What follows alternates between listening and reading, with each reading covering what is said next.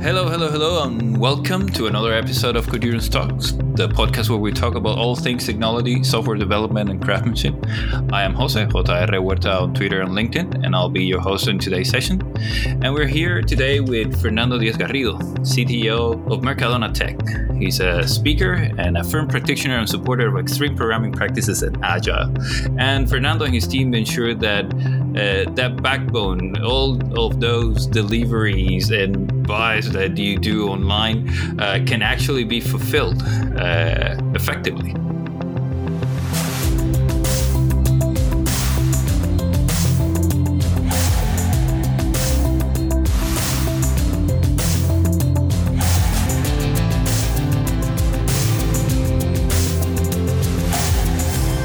Before we go into today's topic, which is, you know, what are the challenges of making something like that work in today's market.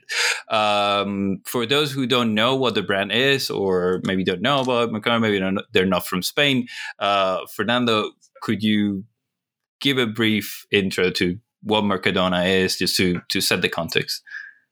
Absolutely, absolutely, and thank you for uh, thank you for having me. Thank you for having me, Jose. It's a pleasure. Um, so um, yeah, what, what is Mercadona? I guess there, there, might be some people that don't know uh, Mercadona. I'm sure that everyone uh, listening to us from from Spain can uh, can relate to what it is. Uh, basically, they probably bought there sometime. No. yeah. So uh, Mercadona is basically the biggest uh, market supermarket chain in in Spain. Uh, we basically have more than 1,600 uh, brick and mortar uh, shops throughout the whole uh, Spain. We're starting to uh, expand into uh, Portugal with uh, with a few stores. Um, and I guess to to to some people, Mercadona has become a little bit of a uh, of a hit in terms of uh, the product. So uh, we we one the values of the of the company is to keep changing, right? we say that in Mercadona, the only thing that doesn't change is the only the only thing that doesn't change is change, right? We uh, we keep on changing. Uh, so we do that uh, in our products and in our way of of doing things. So basically, that um, that has created a little bit of a culture behind the the company and it's a it's a culture that uh, it, it, runs not only in technology but throughout the business right because the the experience between shopping you know at uh, groceries no at, at the store and shopping for groceries online is is quite different. So why mercadona tech? Like what's the what's the idea behind it? So um, i guess like all of the uh, big companies and mercadona is a at the end of the day a 40 year old uh, plus company. Uh, so as all uh, big companies, these kind of new channels to to sell all the online world has been a difficult a difficult task to to tackle. Um, so Mercadona has, from many years ago, uh, has been able has been trying to uh, to basically fix their online uh, presence. They do have an online presence, and they uh, they have had it for a long time, for since like 21 years ago. Uh, but uh, the they have always uh, had a, a, big problem with with this channel, which is it's always uh, been losing a lot of money. Okay, and uh, in a business, when something uh, you have something that makes money, like the brick and mortar uh, shops in this case, and uh, a channel that doesn't make any money and actually loses money, uh, it was it has not been treated in the maybe the the way that it had to be treated. so basically, that website that online channel that we had 20 years ago is the same channel that it's still serving many of our of our customers, right? And I mean, you can guess the quality uh, of that channel uh, is not up to the to the standards. Uh, you actually, from the words of our uh, president of Juan Roig, it's, it's, pure shit. I mean, it's not it's a it's, it's not a um, it's, it's not a secret to us, right? So it's not the greatest. It's not the greatest. um, so uh, basically, since a few years ago, uh, Mercadona has tried to uh, to to fix that problem uh, with maybe a little bit of a traditional digital approach, uh, always with external uh, external help, and basically throughout the uh, the years, time and time, that project to basically bring back a, a up to the standards of Mercadona uh, channel has has been has been failing. So in uh, 2017, uh, basically the approach changed a little bit, and uh, uh, basically w- that's how how Mercadona Tech was born. Uh, with an approach of okay, let's. So you guys are pretty are pretty new then. So 17, that's yeah, three three four years. So now yeah, three four years. Yeah and a pandemic in between. We'll talk about that. But we do we actually do give uh, badges for uh, for the anniversaries. So like one year badge, two year badge, three year badge. So we are starting to uh, to give out uh, four year badges. So that's uh, that's how we. Okay. okay. So uh, so again, it's it's you talked about a few uh, things there. One is you know the expectations in in today's world of you know Amazons and so on, right? Like the, the consumer, let's say, has uh, really high expectations about what you know how fast he's going to get things and and so on right? And that is one of those things that i guess can be really complicated especially if you're talking about groceries right? Or, or perishables like things that you know if they stay too long there it's not like you can have them in a you know in a shelf somewhere and just use them whenever you want right? So that's that's one big area of, of you know high expectations that need to be met no? Uh, what other what other challenges uh, do you see in, in that space? Yeah. So that's that's definitely one of the biggest changes that, that, challenges that we that we do face on uh, doing groceries online right? It's uh, the the online world has started with uh, with uh, basically um, companies that in a very good and lean way uh, started to, to ship and to uh, tackle certain industries which were very easily uh, transported. So it had a very easy uh, logistics side. Um, but then when you get uh, uh, and that created a, like an expectation from from your users of okay so if i have an online channel then it should be same day delivery or next day delivery and it should be for free right um, but when you start to, uh, to get into industries which are uh, much difficult to achieve that, then uh, meeting that expectation that has been created by the online channels uh, is, is much harder. Just to, to give some examples, our, uh, our average uh, order could be a 90 kilo order, which is basically composed of several cases up. So like maybe like a 1.9 meters of, uh, of height, uh, those 90, uh, 80, 90 kilos. And, and it's not only that that is difficult to transport, it's also that it has to be transported within, for example, different um, different temperatures. So we do have the normal groceries, which can go into the normal temperature, but then we do have things like uh, uh, fruit and vegetables should be uh, below three degrees, uh, 12 degrees. meat and and produce should be uh, below three degrees, and we do sell uh, frozen goods, right? So that has to be also uh, b- uh, below 10, 10 uh, below zero uh, degrees. So doing that, preparing that, and transporting that is a huge challenge, which takes a lot of time, takes a lot of effort, um, and and the expectation of that being free and that being done within, for example, same day uh, it is a huge challenge. That gap is a huge challenge for us to uh, to meet because the reality is that the cost of uh, of any of those orders, fulfilling that and, and delivering that, can be can range between 20, 30, 40 euros. Uh, but the expectation of, of our customers is well, it should be free, right? Uh, coming from from from other industries where that is possible, right? Another example, on one of our trucks, uh, we can fit maximum 15, 15 orders. Maybe uh, Amazon with the normal electronics can feed hundreds of uh, of orders, right? So, so um, that creates some logistics and uh, so logistics realities. It's not even challenges; it's realities uh, that basically are really uh, confront directly with the uh, with the expectations of our of our customers it almost sounds like th- there is you know you go online and you see your website you know and you're um, you know you you you fill in your card and click and pay but it doesn't you know there's a lot of work that happens behind the curtain so to speak no in order to make uh, things happen and all of that is, is all of that automated like uh, walk us a little bit you know whatever you can, yeah, can disclose now uh, uh, on, on how that process works how, how much of it is uh, automated how much of it you know is your team involved in coordinating all this Yeah. stuff. So yeah, that is uh, one of the, I guess, curious things about the things that we do. We we are usually seen because of the experience. What you were saying, right? What the customer sees is just filling the cart, doing the checkout, and and finishing the um, the order.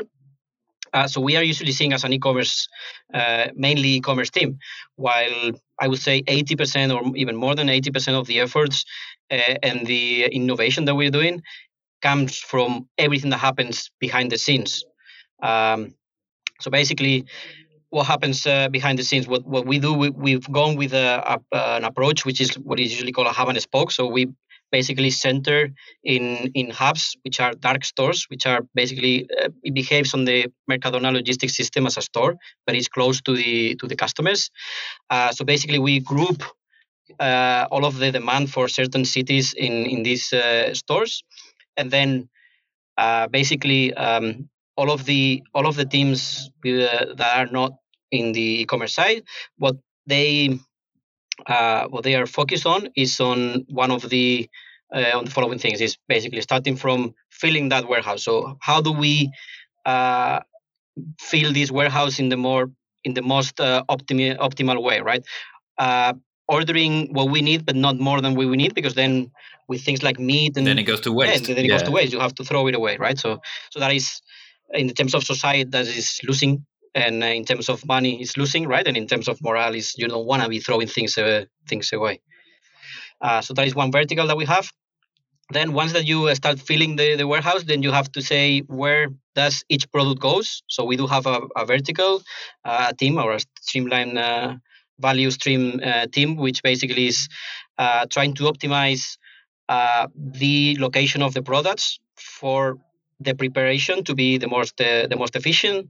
Then we have another team that basically um, optimizes all of the process of um, creating those orders. So to, to basically put things in in in bags uh, then we do have a team that basically uh, is in charge of once that the orders are finished. How do we um, consolidate the different the different parts of the of the order? Because an order gets broken into the frozen parts, the, the bake, the uh, grocery, and load the trucks. And then there is a, a final uh, vertical, which basically is in charge of um, creating the best routes for our trucks, which are um, in-house trucks, uh, for them to, to do the, the best routes that they can have to uh, the traveling salesman uh, exactly. problem no? Exactly a very a very fancy uh, way of solving the uh, travel salesman. So as, as you can see there is lots of things that you don't see if uh, if you just uh, you know you just see a, a, a, person coming to to your door with a lot of a lot of groceries. And it seems like magic and even you know the, the again talking about expectations you expect well if you don't have the store uh, you're you're uh, earning a lot of um, you're, you're not losing or you're you don't have to to invest so much money right? So this should be cheaper. But you're not seeing all of that 40 minutes that it takes to uh, uh to prepare the the the, the actual order the uh, loading that into a truck getting the truck into your house loading that into the elevator getting up unloading it in your house. You know, there is a lot of things that goes into there that is not seen and, and uh, usually not valued by the by the customer. Hmm. No, it, it, it is. It, it, sounds like there are lots of moving parts uh, in general in in this case. Uh, so you mentioned before, you know, you guys haven't been around for for a long time, but you had the uh, whole COVID situation going on at the same time, no? Uh, and being an online business or no, a, a, big part of that would be an online channel, no? Um, have you have you seen any changes, let's say, in in how people uh, engage with you guys? Yeah, uh, definitely. I think it is. I mean, we we still don't know what is the if we are already on the aftermath of uh, of the um, of the situation. Um, but we've seen a, a, huge huge change in in in several ways, and we still see uh, changes that persist uh, even in the situation that we have right now. Um, one, I mean, I guess the, the first one that we didn't see before uh, is we are an essential we we are an essential of, um, offer and service to some people. So uh, there is some people that cannot get out of home, that cannot carry a lot of weight, and that um, uh, they might not even be uh, comfortable getting out of uh, of home. So um, we've actually have uh, a huge impact on us. It, well, it's been a huge impact to us to, to realize that we are actually a, a first first need uh, service, uh, and and that is, I mean, the the that kind of that demand of of, of, a service which is first um, yeah, first class uh, first class service. Uh, it, it's, it's, it's, it's, increased uh, hugely for us and it has changed basically the way that we see um, our service. Uh, and then there is a clear uh, change in behavior in terms of uh, how much demand there is. So we used to uh, have problems with basically filling our uh, the supply that we could, or we, we used to go before uh, um, uh, we used to, to go in front of the demand. Now we are behind the demand. So now we struggle to scale at the at the demand that we that we are getting. Uh, while before the uh, COVID, we were we used to have problems where uh, we we used to have more uh, offer than the than the demand that we had. So so so people are buying a lot more yeah uh, and where where then is is the scalability uh, do you have any built-in uh, ways of protecting against let's say not being able to fulfill the, that demand and how, how does that work? Now because one thing is now a year after no? Uh, but i'm guessing you know this thing sort of like come in in a spike no? Like you suddenly you start getting more and more and more and, and, it's like okay we need to do something about this fast no? Uh, do you have any stories? Yeah, yeah so that, that is the uh, that is one of the i guess uh, interesting things that happened to us in in covid which is we were fairly confident in that we could meet the uh, the demand that we uh, we're having and having that spike because at the end of the day our platform how it works is that we just give uh, basically a specific um, a specific uh, offering so we say for example it's a bit more complicated but just to uh, to uh, to simplify we we can deliver a thousand orders uh, within a day right so whenever those orders uh, whenever we reach a thousand orders, then there cannot be any more orders for the day. So when we saw that there was a spike in demand, we were not very worried because at the end of the day, we have that limit, right? We yesterday we were doing a lot, a uh, thousand orders. Tomorrow we will do a thousand orders. What what can be the uh, the problem with that? Uh, but then, as always happens, the reality uh, uh, punch you in reality strikes, no? punch you in the face. Uh, and what started happening is that the customers start to behave uh, differently, uh, which is basically the orders start to uh, to be more long lived. So tomorrow is uh, full, the day after is full the day after is full. So people start to buy for six seven days uh, in advance.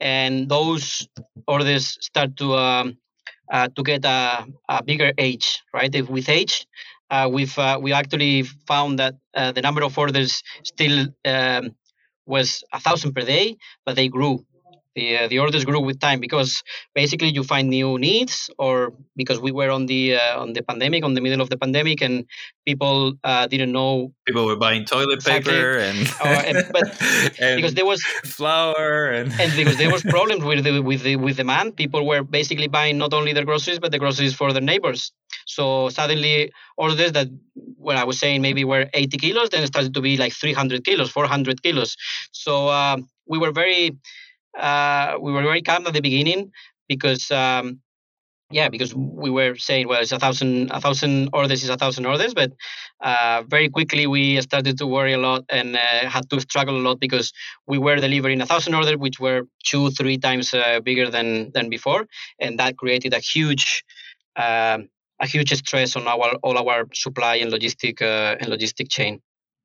Uh, and also how do you deal then with you know with with products that are not uh, available anymore or that are not you know no they're because some of these things yes you could store and have them available and you know just get some more but there's lots of perishables there's lots of other things that may not last that long no uh, so yeah and when we i mean we were talking about before about what, what the biggest um, uh, the biggest challenges with online uh, groceries. One was the expectation, definitely, uh, but the other one is is that basically is what the product that you offer. And when you sell something online, you've kind of made a commitment. So you go to the brick and mortar shop. What is there is what you can buy. If if you have it on your card, done. Yeah. Right. There's nothing that uh, it's not going to be taken away. It is done. Nobody's going to come and take it away. Yeah. Exactly.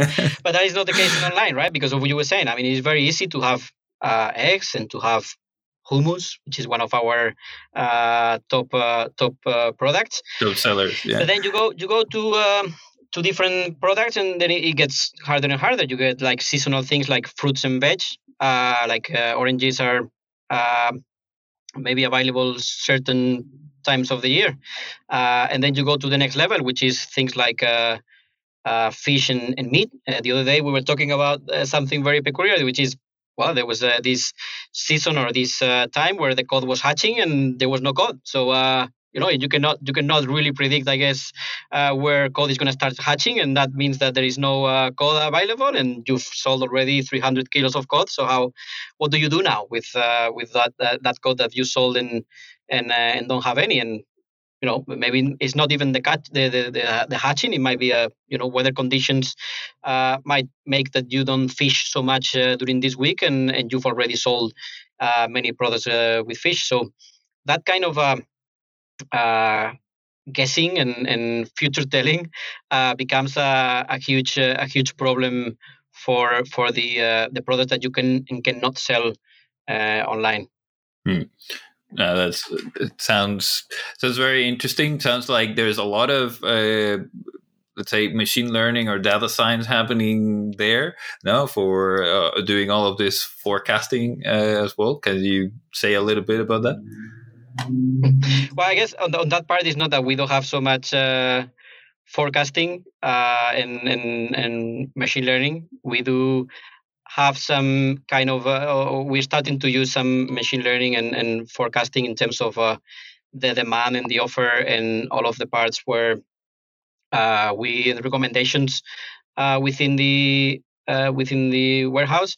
There is not much. I, th- I think there is not much machine learning that you can do, uh, machine learning that you can do about uh, code hatching. So uh, we haven't uh, we haven't started to, uh, to get. you haven't cracked that one yet. we haven't cracked that, that one yet. Uh, but there is there is some stuff that we are doing with uh, with seasonal. there is also like some problems, for example, with the diameter, even if it the caliber that we call it of fruits. So um, we we sell number of when you when you buy you buy um, number of fruits and we we charge by kilo. So there is there a conversion which is quite uh, quite difficult to uh, to achieve right? So maybe imagine that uh, you are selling uh, fruits which are uh, you guess that every fruit is 100 grams uh, each each piece you sell five so you you charge 500 grams but then you have a great season where now each uh, each fruit is uh, 200 grams. So now you end up with a price of double what you charge uh, initially. Uh, so we're trying to uh, to get a little bit fancy with that kind of things, which you can guess because of so that it can adapt no based on on what you're actually buying or getting and have in store. No? Exactly, that, that is yeah. how um, how what we are trying to apply maybe like some more fancy um, feedback loops to uh, to adapt to what we're selling or what we've uh, prepare to what we're gonna uh, to what we're gonna sell in terms of um, products uh, that are sold or, or not sold. We're still not that uh, that advanced. All right. Um, so th- th- there's more things to this because there's also you know the whole omni-channel kind of conversation because no? you, you guys mostly do online stuff but you already have a brick and mortar business that is working side by side as uh, no? And and having that let's say information of the consumption and usage who the who the client is and making sure that whether someone goes to the store you know or buys online or whatever interaction they're having with the business no? Uh, is is all part of the same thing no? It's like the the right hand and the left hand know what each other are doing. And that is one of those problems that is kind of tricky to solve. Have you already started dipping into that, or uh, is it still in, in the roadmap coming forward? So, I mean, as, as, uh, as I was saying at the beginning, we, we do we are born as Mercadona Tech is born very focused on on the online channel. Uh, we are now at this moment this year is the first time that we are starting to get into into shops. So basically, what we've what we've solved so far is basically big density. Uh, so we're um, we've launched our service in Madrid, Barcelona, and Valencia. Um, with this kind of model of we do have a basically a dark store where we concentrate all our uh, all our demand. We are starting to get into the into the shops, uh, basically to uh, uh into the brick and mortar shops to uh, get to to basically the whole Spain, and that's when these things you know start to pop up. I guess the this omni-channel uh, buzzword or hot hot word, um, it is kind of the pinnacle, right? The the end the end part. I don't I don't think it is so much or it is talked so much because of the value that it gives, but it's because if you if you reach that omni-channel, then it means that you've done a lot of really good things on the on the way, right? You you can you start. I mean, we've started with a with a channel which is online. Um, but then you can start like infusing some kind of uh, more advanced technology into your shops into your brick and mortar shops into your processes into your logistics uh, and then maybe end up having like a you know a kind of common common ground data layer that allows you to have that kind of unique view of all of your data and allows you to have that uh, data driven decisions and that kind of uh, that omni channel. But I, I feel that is like, like the the end milestone of of this uh, kind of yeah so it's a bit like a vision kind of thing. Uh, we should move towards that no? And and uh, that's that's a very good point because a lot of the times what tends to happen is you get silos no? You get uh, not only within different functions but even technology wise no you may end up like only this guy's only know about this stuff but doesn't really communicate well with the rest no? And uh, and i guess omni-channel or or trying to bring everything together as one is is a key aspect no? It's like by design you need to start thinking outside of your area of responsibility let's say or or you know the the the part that you're focusing on no? and how that affects everything else and you know radiating information through your systems and, and within the organization and so on which takes me sort of like to to another aspect of it because we we've been talking about challenges and that is all great but you guys already are doing a lot of these things so my question would be what does it take right? Like, what are the things that uh, you put in place? You know, starting, you know, almost from scratch, no, uh, to make all of these things happening. No, all of these things happen, and and not only from a technology perspective, but also I'm guessing that organizational and, and process wise, there's lots of changes that needed to happen no for for this to be successful so could you tell us a little a bit about yeah. that so i guess i mean this is not a recipe for success this is uh what uh, more like lessons learned because no? it's a it's a journey this no? is what this is what we did and and, and things that has uh, helped us uh, and i guess there is many ways to uh, uh, to skin the cat i think that's the uh, the phrase um, so basically what we did is, is a little bit of um, break break the problem and focus on, on one thing and only one thing, right? When you were saying before, what about this omni-channel, blah, blah, blah. And we just said, well, we, we the only thing that we do here is just selling lectures online, right? That is what we do. Uh, and that is the only thing that we have to focus on on uh, on doing. Everything else uh, is for for for another time. And basically having all of the problems that, we, that Mercadona had had before trying to to solve this uh, this problem. What we decided is okay, let's uh, let's do that. That is a problem with a lot of uh, infused technology with it. So let's create a kind of technology first uh, company. So a, a, company that is born with um, uh, with technology in mind and being digital first, uh, which is part of Mercadona, uh, of course, and which main purpose and all of that technology is always uh, in service for selling the the lettuce, selling the uh, the groceries. uh, yeah. But being being digital first, and so that is that is a little bit like um, isolating the problem instead of uh, what you were saying before that maybe there is a point where you have to start to take all together and to uh, to group uh, different parts and broke those uh, those silos we started with a, with a little bit of a silo maybe uh, to also um, try and, and and innovate with new ways of, of working and working uh, with this kind of technology first approach to then maybe see if that can be applied to uh, to all other parts of uh, of the um, of the company. So it's a very kind of lean way of uh, of of uh, of achieving or walking that kind of a transformation, digital transformation uh, path, which is a, yeah, that's what yeah. that's what I was going to say because uh, it's it's not only you know if you're starting digital from the beginning that's great but you're not in a vacuum right? Like you're not rebuilding everything from scratch. It's already a business there. So there there is an aspect of bringing at least the areas of the business that that sort of like are dependent or that that need to collaborate no in order for to make this happen no and that that probably was not a an easy task no? Definitely uh, and i mean it was a, for me it was a great um, uh, a great decision uh, that was made in terms of isolating this kind of part giving it uh, a lot of independent a lot of autonomy uh, and let it kind of thrive. Um, but it requires a lot of uh, bold decisions because we've had a lot of freedom uh, to, for example, go like just go into more of technology, uh, go into uh, into the cloud where Mercadona had their own in uh, in premise uh, services. When we go to logistics side, Mercadona was had been already serving online delivery from from their brick and mortar store, and we said no, we're gonna go into a dark store.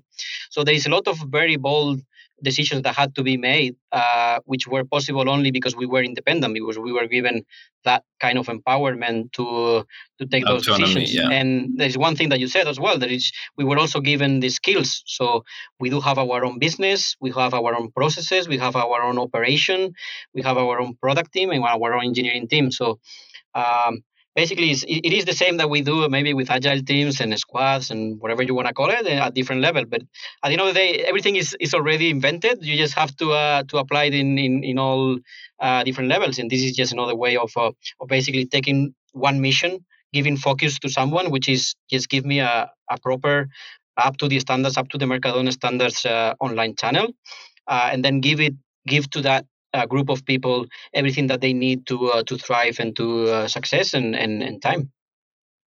I was watching one of your uh, talks, uh, and and you mentioned that the, you guys have sort of like a mantra, no? That uh, we're here to sell lettuce. Now you you already mentioned uh, there's a nosotros vendemos lechugas, right?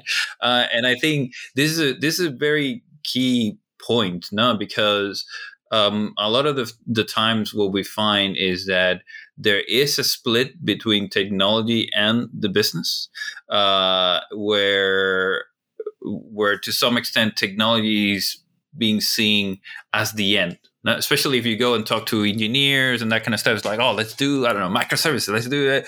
But but why? No is is the, the, the there's that connection uh, with you know what is the value that you're trying to achieve or the realize for the business no? And i feel like that's a key element no? Based on on what you said on the talk and so on we will put the link somewhere so that people can can watch it. Also um, that's a key aspect no? because it you are focused it's one thing right? Like giving that mantra sort of like gets everyone going on the same direction right?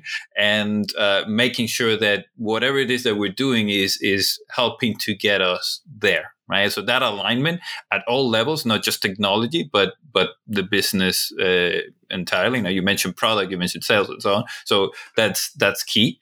Um, are there any other um, areas or maybe practices or you know let's say lessons learned no from uh, from this experience that you want to share so so i guess um, i mean eh, what i would what i would say is you can go a lot into depth of uh, those things that you've said and, and i think that is where the lessons learned are um, when you go into into depth of for example um, do not take the solutions, take the take the uh, the problems, and then find a solution. Like we were saying before, right?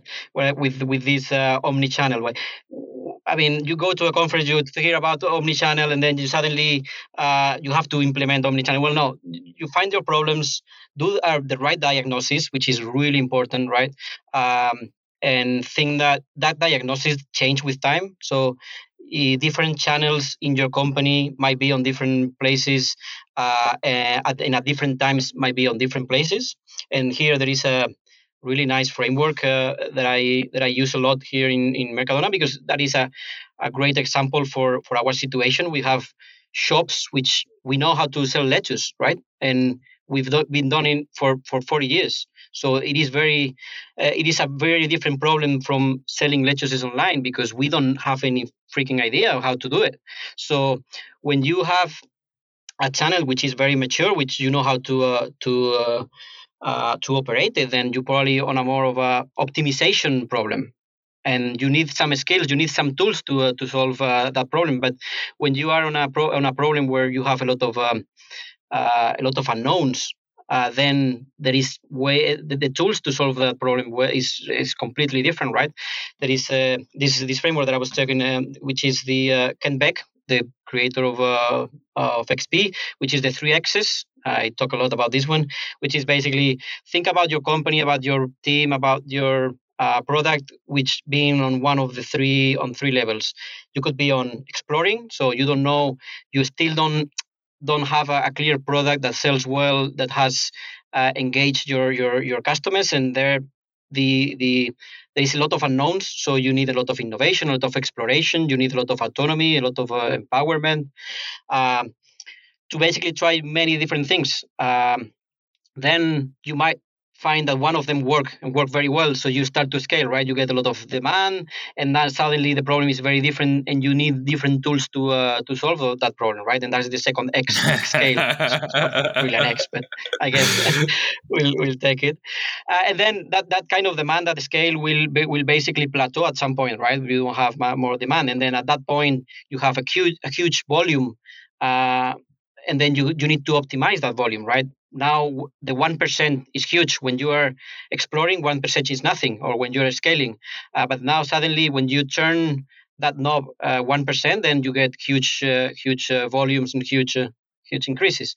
So you know doing the right diagnosis on uh, each project each team each kind of channel where you are on the, those three and, and, maybe some other dimensions is huge. And then you go to kind of the uh, okay now once that we know that we have a lot of unknowns like in our case um, what are the solutions right? And and there since we in mercadona tech uh, we do have all of these unknowns we i mean i as a leader I don't know how to tell my my team how, how do you sell uh, lettuces because I mean it was one way before the COVID and it's one way know uh, one way now right? So I don't I cannot tell them how to do it. I can empower them to find their best way uh, to do it.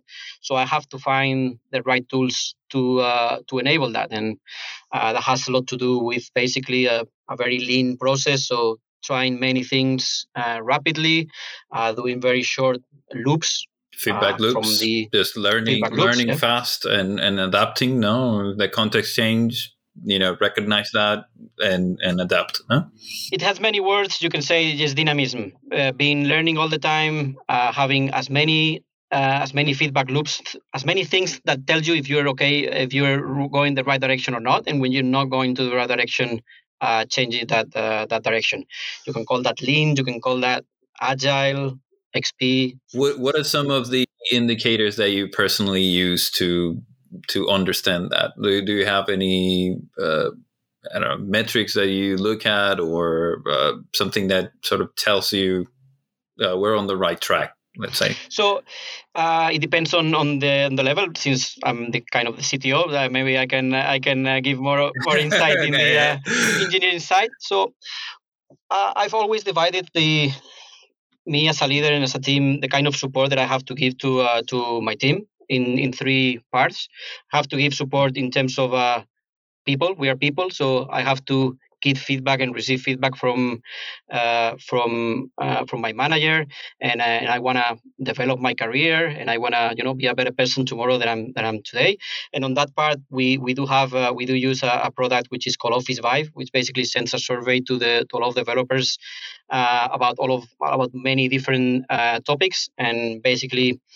Uh, at the end of the day, we get kind of a, a some KPIs uh, like NPS and a net promoter score. Uh, would you recommend to work in this company? Yeah, we, we actually use it internally also. Uh, it, it, gives you uh, uh, uh, several dimensions of the organizational climate, now like how aligned are people to, I don't know, the vision, like how are the relationships with coworkers or with their managers, or, you know, do they do they feel like their work matters and so on, right? Like there's, there's lots of areas in there. Yeah, yeah absolutely. So that, that is the, the, um the um, that that is one of the uh, of the metrics. Uh, then, in terms of the second leadership that I that I find is we call it being a driver. Uh, so you are part of a team that delivers value. So I have to give support in delivering that value. Um, so there we have a few metrics coming from uh, the Accelerate book, uh, which is basically um, how many times, how fast do we give uh, value? As in, what is our lead time? When we start doing something what how, how long does it take us to for this to to um, to give value to our customers um, and how many changes do we do per day the, the kind of the, the deployments per day uh, and we basically try to those KPIs to to increase it because the more times that we deliver value, the more feedback loops, as we were saying before, we uh, receive. And then in terms of uh, and, then, and then that is the second kind of the second uh, column of our leadership, and the third column is the technical, right? Uh, so we we have to deliver value uh, in a excellent way, in an engineering excellent way. Uh, so with quality uh, and without disrupting the um, the operations of our uh, of our hive. So as I was saying before, much much of our work goes into a warehouse uh, of, of, of the sorry on the products that run on our warehouses, and on our warehouses we have around 1,500 people uh, at, at one moment uh, working. So when we deploy something that is not working, we we could have um, a lot of people with across uh, uh, yeah, suddenly, suddenly one percent, you know, errors is a, lot. a lot. It is a lot. no, it's a lot. Yeah, uh, and you know the fish kind of uh, uh, rotting in the uh, in the warehouse if you're not preparing it, and blah blah blah. So it's uh, uh we I, I think the other day we were we were checking that we we move every day something like 30 40 tons of, of food. So uh, when you if, if you somehow disrupt that uh, it, is uh, it's a huge problem. So so in that in that side, in that kind of quality and and and technology support as, as leadership, the metrics that we use is uh, error rate. So how many of those deployments go with a with a bug or with something that blocks uh, the e-commerce or the warehousing processes, and the MTTR, the mean time to restore. So how long when when something goes wrong, how long does it take us to to to recover from that? Um, and but all of those metrics, if you see it, is basically what we were saying before. Uh, basically pushes you to get a lot of um, feedback loops, right? To do a lot of things very, very uh, small, or start start few things and finishing them very very fast, uh, and doing them mm, do that many times, right? Um, so we might have we might use many many metrics, but they are all very aligned with the uh, with a high level kind of a culture. And and that combined with the um, with the learning aspect, no, with the uh, you know, it's not just oh we we got an error in production, no, and and we were able to solve it really quickly, but you know what happened? How do we make sure that you know that doesn't happen again and that part of the fitting that back into the continuous improvement you know kind of machinery right or or mindset uh, i think that's that's very important and and there's there's one aspect that uh, that I like a lot, uh, which is you know most of the metrics you mentioned are pretty easy to to get. Like they don't require a lot of, of effort. It doesn't matter what your process is. No, like if you if you have five stages and you have approvals in between or whatever, that's that's all fine. You just need to when do we start? When do we finish? Do we have a problem? No. How many times a day do we do that? No, and and so on. Right. So uh, I think it's something that is very transferable to to other organizations, not just retail. Yeah, right? I mean the, the only one that we've taken maybe a little bit more of time to to specify, and it's not so much of the implementation, but is the what does it mean? Is the lead time, which is a little bit uh, can be a little bit confusing in different places, uh, different things. But it's more about the definition. If you kind of define it in a um, uh, in a specific way, then yeah, they're they're fairly easy to uh, to follow and to um, uh, and to learn from them, which is basically a little bit what, what you were saying. No, the like here we all of these are just feedback loops, which then we learn from them and we adapt if we think that we're not doing the um, the right things. We do. I do share that that kind of uh, interest in terms of uh, postmortem and blameless postmortem. Right? Is um, um, is the objective of the postmortem not to find uh, who did what, but how we make sure that this doesn't happen again and how do we make these our uh, our platform and our product to be uh, this concept that, that, I find very fascinating the anti anti fragile anti fragilities right so how do we find the anti fragility how do we make our system uh, every time that something goes wrong our system gets stronger uh, so basically yeah, you the resilience yeah. no that that capability to to just improve on top yeah. of no? yeah there is this um, um, there is this concept of uh, or this example of uh, sometimes or, or some I don't know where, where the region was, but uh, to tackle this problem with the uh, fire uh, forest fires, huge forest fires, um, the the solution to that was actually to create uh, little fires because that actually made the firefighters to be able to um, coordinate better because they had a lot of better a better um, training on how to fight the the fire the the, the um, fires, but it also made uh, it basically uh, uh, waste and and combust all of the actual uh, sorry all of the fuel of the fire right so when you when you actually and you purposely uh, create little fires which are uh, very controlled you won't have huge fires because most of the fuel used for that fire has already been burned.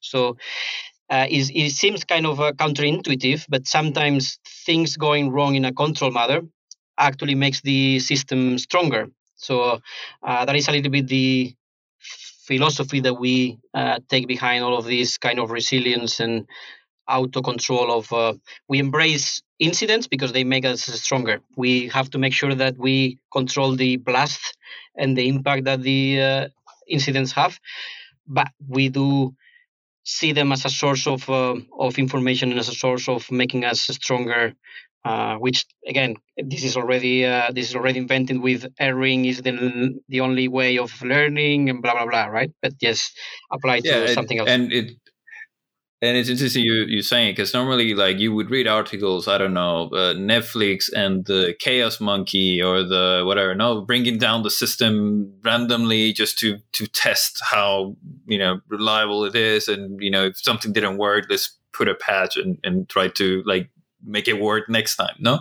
Um, and it's something that can be applied you know at, at any level no? But uh, I I can uh, let's let's say it, that's only possible if you're able to do it no? Like if you have the capabilities and the skill set in order to you know have small increments of value added and you know testing and being able to recover and all of that what are what are some of the practices? And i know here you know you already talked about extreme programming and so on but uh, there's a lot more that that goes into that. Could you could you tell us a little bit about that. I know we are going more on the engineering side of things, but that's uh, but it, it is it is important because it's it's part of the building blocks. No, like I was saying before, technology is not the end, no, but it is a means to an end, and it, it's also very important to choose the right uh, tool sets, no, in, in, order to get you to where you want to be, no. So, um, yeah, that, I mean, this goes into different levels, as you say, right? We call it when we talk about business is lean. When we talk about product is uh, agile, and uh, it is about uh, design thinking. And when we go to engineering, we've taken the XP kind of uh, approach, which has a lot of values and a lot of um, uh, practices. Just to summarize, uh, one thing that I like to say to my team is all that we do is feedback loops okay and what does that mean? What is what does translate into day to day well it translates that you should be doing pair programming because that is the fastest uh, feedback loop that um, you have right? When you have someone sitting next to you uh, basically is giving live feedback on on what you're doing. Uh, then you start writing a, a test uh, and that is a feedback loop right? Because it's going to be red at the beginning. You then write some uh, some code, it goes green. That is a feedback loop. Then you very quickly uh, do a pull request, uh, and that runs the continuous integration uh, test suite or whatever you have. Well, that is what we use. That is another feedback loop. Uh, you open the pull request, you get some comments from your peers. That is a feedback loop. Um, you go fast to production that is a feedback loop because you know if you've broken something or you haven't broken something product learns about the uh, product. Uh, but even I, I, w- I would actually take it uh, even outside of those engineering practices. When you do a one-to-one with your uh, with your manager that is that is a feedback loop right? You tell how you feel you tell your your manager how you feel how you think you're doing and your manager might tell you how you're doing. When you do a retro that is a feedback loop from the team right? Demos are feedback loops. So, uh, I mean, I guess that is a little bit of a of the a bunch of uh, kind of more down to earth uh, practices that we that we use but they all the, the, the fancy the funny thing is that they all kind of uh, can be embraced into that very simple all we do is feedback loops if you're doing something that is not a feedback loop then check out because check check uh, because maybe you have to uh, you got to whatever you are doing, you should get some feedback from from what you're doing if you're doing it okay and not. And then maximizing the that's that's the feedback loops that we have right now. But try to maximize the number of uh, feedback loops that we have. So if you find that there is something that we could do to get better information, uh, let's do it and let's uh, let's try it. Obviously, always taking into account that all of those feedback loops have a cost, so we should be uh, wary of that and. Um, and we embrace that cost being trying to uh, to to minimize it as much as we can, uh, given the value that uh, give us that. Yeah, this is this is another aspect where choosing uh, wisely, no, will help you reduce that. No, if you're let's say if you're putting if you're putting stuff into production, no, and you're doing that through a very lengthy process that you know maybe it's not automated and so on. Uh, the likelihood no the, the cost that you have to pay every time that you want to it's it's higher than if you try to automate it. Because that basically the transaction cost no it just goes down right? And then you could just simply do it more often and and hold you know less inventory you know like like let be uh, you don't have to go through big bang releases or releasing batches and that kind of stuff which is normally how you tend to mitigate a, a little bit that. Uh, but that's only possible if you have the right tooling in place. Now, like you said, the CI/CD and you know all the uh, automated tests and so on, so that you can detect things as early as possible, right, and manage the risk and so on, but also make it very easy to repeat right? Like if you have to go through a quality process that you know involves people manually going through scripts and and you know testing things eh, that's going to take a very long time. So you don't you, you won't be using that very often. No it is a big transactional cost no? Um, yeah so that, that that maximizing the feedback loops is one of our values. The other value is uh, what we were talking before about selling ledges right? We are a, we are here as a, a engineering team but we are a product engineering team. Everything that we do serves the product serves selling of uh, more ledges um, so so basically that kind of makes makes the uh, the balance of uh, if what how we we kind of uh, uh, we value our work in the in the way that we deliver uh, value, then um, we need to make sure that all of those feedback loops that are so important takes uh, as as automated as possible because that will allow us to concentrate in what is important, which is everything that sells more uh, more leches. So doing doing um, manual things only like what is it two or three times and then you have to uh, to automate it is, is, is very important. So there we do have CI/CD we do use uh, Jenkins uh, we are on the GCP uh, and we use GKE so we have Kubernetes um, and basically using we use Spinnaker and Kubernetes to basically have a very very lean and very fast uh, delivery to to production. So we we we do something like I think it is right now uh, 10 to 15 deployments a day to production. And in this, again, in this context of a, of a warehouse that is is uh, where hundreds and hundreds of people are, are working, so a fairly uh, brave and or fairly um, bold kind of a process, but it actually works, right? It it, it basically compensates or like uh, balances out the uh, the different needs, balances out um, the technology side and the and the product side. Okay. Well, Fernando, I'm I'm aware of uh, the time. It, uh, it's it's a pleasure uh, talking to you. Before we close uh, the session, I always ask people: Is there any recommendations, any uh, books, uh, talks, or anything like that you want to, um, you know, share with the people listening that maybe maybe more into maybe maybe interested in knowing more about the topics that we've discussed. Uh, anything that comes to mind? Yeah, absolutely. Uh, in terms of, um, I guess, things that come to mind, in terms of maybe the practices that uh, we've talked about, I think uh, here in Spain, Eduardo Ferro is a huge uh, source of uh, information, great um, uh, great source of shout shout to him. Shout to him. Uh, let, let, let's see if we can get him on the podcast. This is uh I'm throwing the I'm throwing the glove. Don't see, see if uh, he catches it. Uh, yeah. yeah. he's he's got actually we've been doing today. He's got a very nice uh, kata or a workshop which is uh, parallel changes uh, that we love. Um, so shout out to him.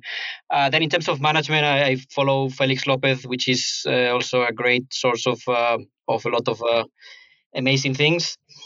Uh, and then in terms of like the product and what we've talked about lean and design thinking uh, and maybe more on the business side, uh, I've been reading lately a couple of books that uh, I think are uh, really really good. One is uh, from zero to zero to one, I think it is called. Um, from Jeff Lawson, one of the is one of the mafia, the PayPal mafia members uh, he's I think now in Palantir, and it basically talks about it's not the same to go from zero to one that to go from one to two or three or four, right? Once that it, once that there is something, once that there is a one, uh, then there is one thing about scaling and multiplying that, and and that is one way of uh, of uh, that is one problem, uh, but it's a completely new problem when you want to go from zero to one, right?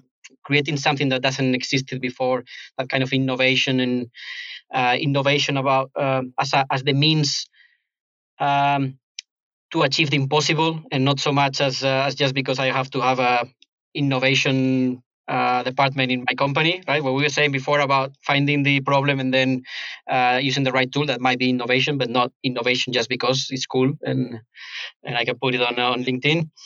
Uh, and then there is another one for for more of the business side, which is uh, ask your uh, ask your developer from the Twilio uh, founder which uh, talks a little bit about, about, like all of these changes that uh, are happening with the uh, software industry coming into like uh, legacy uh, or like more on brick and mortar and traditional maybe businesses and how important it is to to understand how development and the software work uh, the software industry works because it is fairly different from many other industries and, and not understanding that it is a, can cause a, a lot of pain in, in your company.